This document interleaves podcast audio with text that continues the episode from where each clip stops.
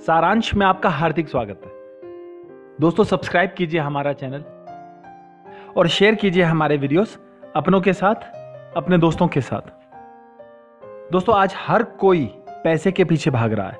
हर आदमी करोड़पति बनना चाहता है। एक बात यह भी है कि करोड़पति बनने के लिए कम से कम आपके पास एक करोड़ रुपए तो होने ही चाहिए। एक करोड़ रुपए से कम में बात नहीं बनेगी। लेकिन क्या उनके अंदर करोड़पति बनने के गुण भी मौजूद हैं? करोड़पति बनने के लिए दो चीज़ों की आवश्यकता होती है। पहली चीज़ है प्रारब्ध, यानी किस्मत, और दूसरी चीज़ है लगन, यानी मेहनत।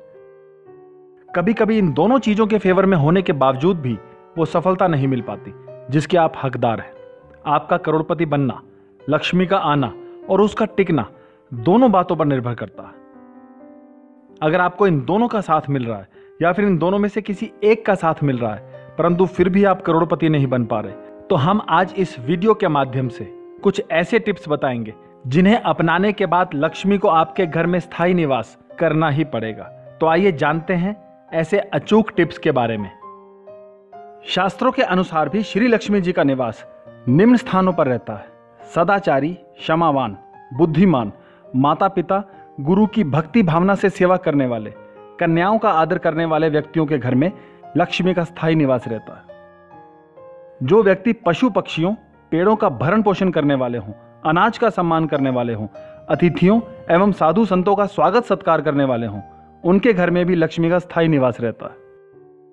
जो सूर्योदय से पूर्व उठता हो, नित्य स्नान, ध्यान, पाठ पूजा करता हो, स्वच्छ वस्त्र धारण करता हो, ताजे पुष्प देवताओं पर अर्पित करता हो, सभी स्त्रियों का सम्मान करता हो, गरीबों की सहायता करता हो, यथासंभव दान देता हो, उसके घर में लक्ष्मी का स्थायी निवास रहता है। जो स्त्री पति का सम्मान करती है, सबको भोजन करवाने के बाद भोजन करती है, मधुर बोलने वाली, स्वच्छ वस्त्रों को धारण करने वाली, सबको समान समझने वाली, दयावान स्त्री के घर में सदैव लक्ष्मी का निवास होता है।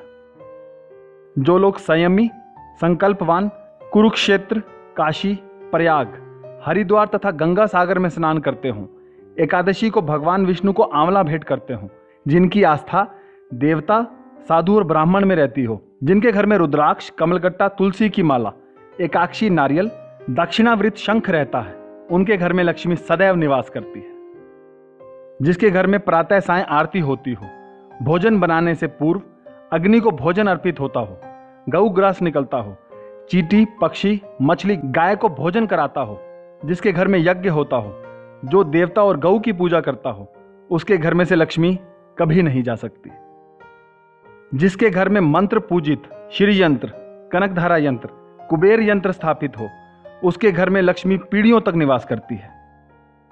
जो व्यक्ति ईमानदारी और परिश्रम से अपना कार्य करता है, दूसरे के धन पर नज़र नहीं रखता, किसी को अनिष्ट करने वाला ना हो, किसी को कटु वाक्य ना बोलता हो, सदैव समाज कार्य में लीन रहता हो, ऐसे व्यक्ति के घर में लक्ष्मी स्थायी निवास करती है।